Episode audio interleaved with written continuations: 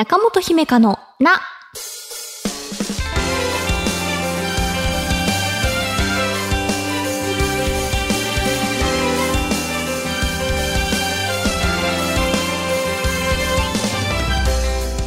心理カウンセラーの中本姫香です。今回はこんなお悩みからです。福岡県ラジオネームレイコーさん。中本さん、こんにちは。季節の変わり目ということもあり、いろんなファッションを街中で見かけることが多くなりました。ザ・王道という服装から個性的だなと感じるようなファッションまで多くの方々を見かけます。このように十人十色な状況を見ると感じることがあります。他人に幸せそうだね、すごくいいねと思われる普遍的なえ過去一般的な幸せを追求することと他人になんかあの人変だよね変わってるねと思われながらも自分自身が幸せだと思えるように独自の道を追求する。この2つはどちらの方が日々を過ごしやすいのでしょうか。どちらが正しいと断言できるような問題ではないですがぜひ中本さんの貴重なご意見を聞かせていただけると幸いです。というレイコーさんありがとうございます。変わってるねが褒め言葉だっていう方もいらっしゃいますよね。うん私の周りに時々いらっしゃいますね。私からしたらこう変わってるねっていうとえ大丈夫？みたいに心配になっちゃう派なのでまあ感じ方は人それぞれということですが。ファッションに関してはねその自分にとっての幸せってまあなんだろうと。あの周りから承認されて評価をされることが幸せなのかそれともこう周りには分からなくても自分の中でめちゃくちゃ気に入っているから幸せなのかなんかこう自分にとってのこう幸せの基準が一つあるといいのではないかなっていうふうに思います。うん、そうですねこう体型に合っててねこうスタイルよく見られたら幸せとかねこう着心地あの肌触り素材がもう最高でずっと幸せとかあるいは何ですか？こう中学時代の体操服を未だに部屋着にしてますよみたいな方なんかはね思い出も込みで幸せとかきっといろいろあると思いますし。あとレイコさんはねこうファッションが入り口でまあこうっていうことでした。が後半は多分ファッションだけじゃないですよね。仕事とか大きな買い物とか趣味とか。なんかこういろんなことに置き換えられそうなこう二択だなって思いました。私の個人的にはこうまあどちらがというかあの自分の満足するものと一致していたら幸せなんじゃないかなって思います。答えになってたかな？は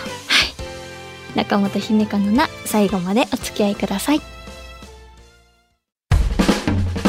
私への質問も大募集中です。中本姫香のな。中本のツボ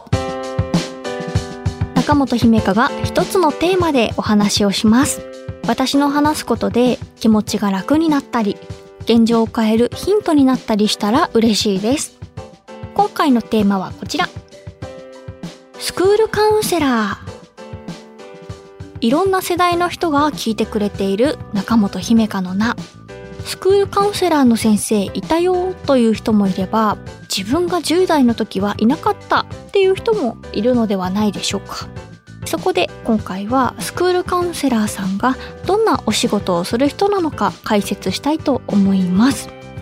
スクールカウンセラーさんとは臨床心理に関する専門知識を生かし学校現場で児童や生徒及び保護者教職員に相談支援を行う方ということで学校でメンタルケアをサポートしてくださっているカウンセラーさんのことです。学校によって違いますが週1とかであのお世話になっているよっていう学校さんが多いイメージですね。あの毎週この曜日に来てくれるっていうような感じ。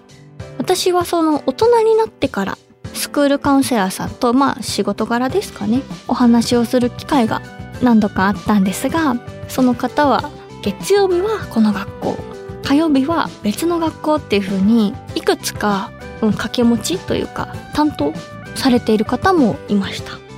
スクールカウンセラーさんっていうのはスクールカウンセラーっていう資格があるわけではないんですけれど、まあ、臨床心理士さんとか、えー、お医者さんとかあとはこう大学の先生とかがなる条件として挙げられることがよくあるというふうに書いてありました。スクールカウンセラーについて今回改めて調べてみたんですが週に1回しか来ない先生だよっていうその距離感がね担保されているっていうことが相談側にとっての安心感につながるんだろうなっていうふうに思いました。というのはねその第三者としてのポジションで悩みを相談することによって成績があの上がったり下がったり内申点に影響が出たりせず先生たちに話した内容を共有されたりしないっていうのが前提にあるっていうようなスタンスですね。そう言われてみると確かに担任の先生がカウンセラーも兼務っていうことは考えられないですもんね。うん。その学校専任の週5で朝から夕方までいてくれるカウンセラーってなると少し近すぎるだろうなって思いました。養護教諭の先生はね、こう毎日保健室来て怪我の手当をいつ行ってもしてくださいますが、それとは違ってまあ、例えば毎週月曜日にいるよとかってなって、こうお話をするぐらいがお互いにとってちょうどいい距離感で安心できるんだろうなっていうことですね。では、あの、スクールカウンセラーさんの一日の動きを簡単に紹介します。学校に出勤して、まず学年主任や養護教諭との間で児童、生徒に関する情報を交換、共有する。児童生徒の保護者からの相談があれば対応する。また、えー、相談室に直行してきた不登校の児童生徒がいれば相談に乗る。不登校が続いている児童生徒に手紙を書くこともあるということであ余談ですが児童っていうと小学生生徒っていうと中学生さんのことを主に指しますね。はい。毎日会っている教員の先生とも児童生徒さんともこう程よい距離感で接されているっていうことですね。うん。これを見ていてこうお仕事の幅が広いなっていうふうに思いつつ保護者さんとかね飛び込みできたあのが子供さんの悩みに乗ったりとかねしつつっていう何かこう必要に応じていろんな人とコンタクトを取るのでコミュニケーション能力っていうのは一つ求められそうですね。うん。コミュニケーション能力、まあ、コミュ力については以前中本のツボでお話ししたことがありますがその心理学の知識を活かすことで相手の言葉を引き出せたりします話す力と聞く力を使って、まあ、私はこう普段カウンセラーとしてあのオンラインでお仕事してますけれどさらにねこうスクールカウンセラーさんなので子供に対しては児童心理学とか人の成長過程などの知識も駆使してお仕事をされています。こう小学校1年生の方にとって適切な言葉遣いと小学校6年生さんに適切な言葉遣いっていうのは違ってきそうだなっていうのはありますよね。どれくらい踏み込んで話を聞いていいのかなみたいなこととかこれを言うにはまだ早い年齢かなみたいなことを見極めながらあの接してくださっているのがスクールカウンセラーさんです。それで私が小学校中学校の頃にはスクールカウンセラーさんってまだ学校にいらっしゃらなかった記憶があります。そういうリスナーさんもあの中にはいると思ってますがこれについてスクールカウンセラーさんっていうのはあの1995年から実施されだしました。えー、私は96年生まれですね。それであのその後、まあ、子供も大人もこうメンタルヘルスによる問題が深刻になったことだとかあとはこう学校現場や通学路があの事件事故現場になるような報道がちょっとありましたよね。そういった報道を受けて、えー、2007年には文科省でスクールカウンセラー事業の順次拡大を改めて提言したっていう風な流れがあります。スクールカウンセラーさんは毎年こう増え続けていて2019年度には小中高で8割から9割の普及率にまで上がったそうです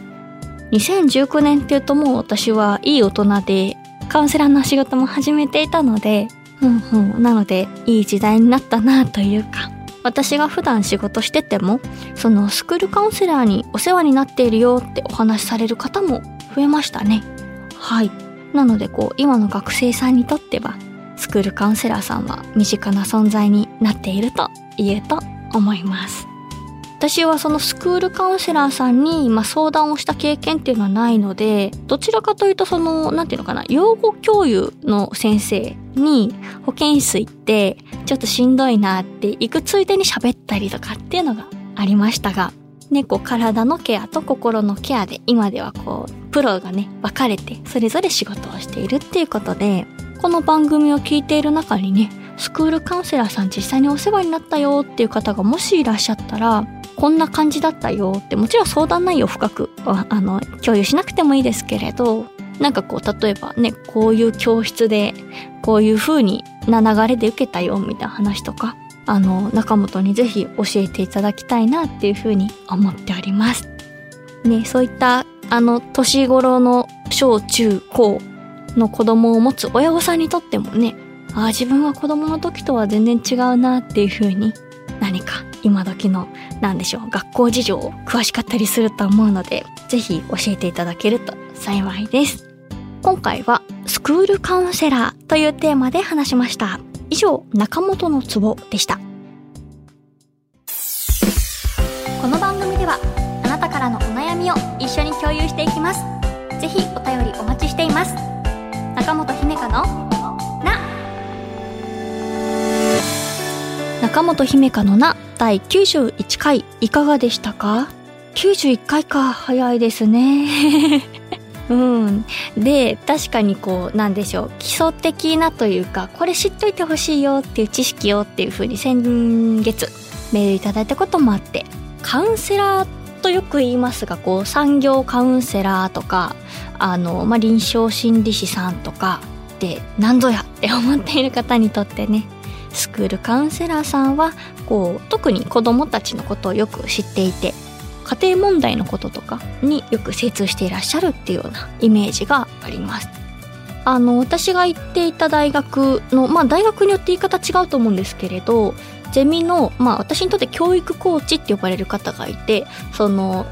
教授と協力して論文見てくれる先生があのスクールカウンセラーとしてもお仕事をされていましたね。はい、その方は臨床心理士の資格を持っていらっしゃってこの日はクリニックで。この日はスクールカウンセラーとして。そしてこの日は大学の論文を見て。っていうようなお仕事の仕方をされていました。でも確かにスクールカウンセラーさんとこう街でばったりとかこう友達にいるよみたいなケースはまだなかなか多くないですかね。なのでこう今回ねスクールカウンセラーっていうお仕事についてこれを機に少しでも知っていただけると嬉しいです。私も学生の時にいらっしゃったらあのお話聞いてもらいたかったなって思いますね。うん。なので今のね学生さん児童生徒の皆さんは困った時には是非使ってみてください。番組ではあなたからのお便りお待ちしています。ちょっぴり長電話のコーナーで不安や悩みを話したいという方は電話番号を必ず書いてメールを送ってください。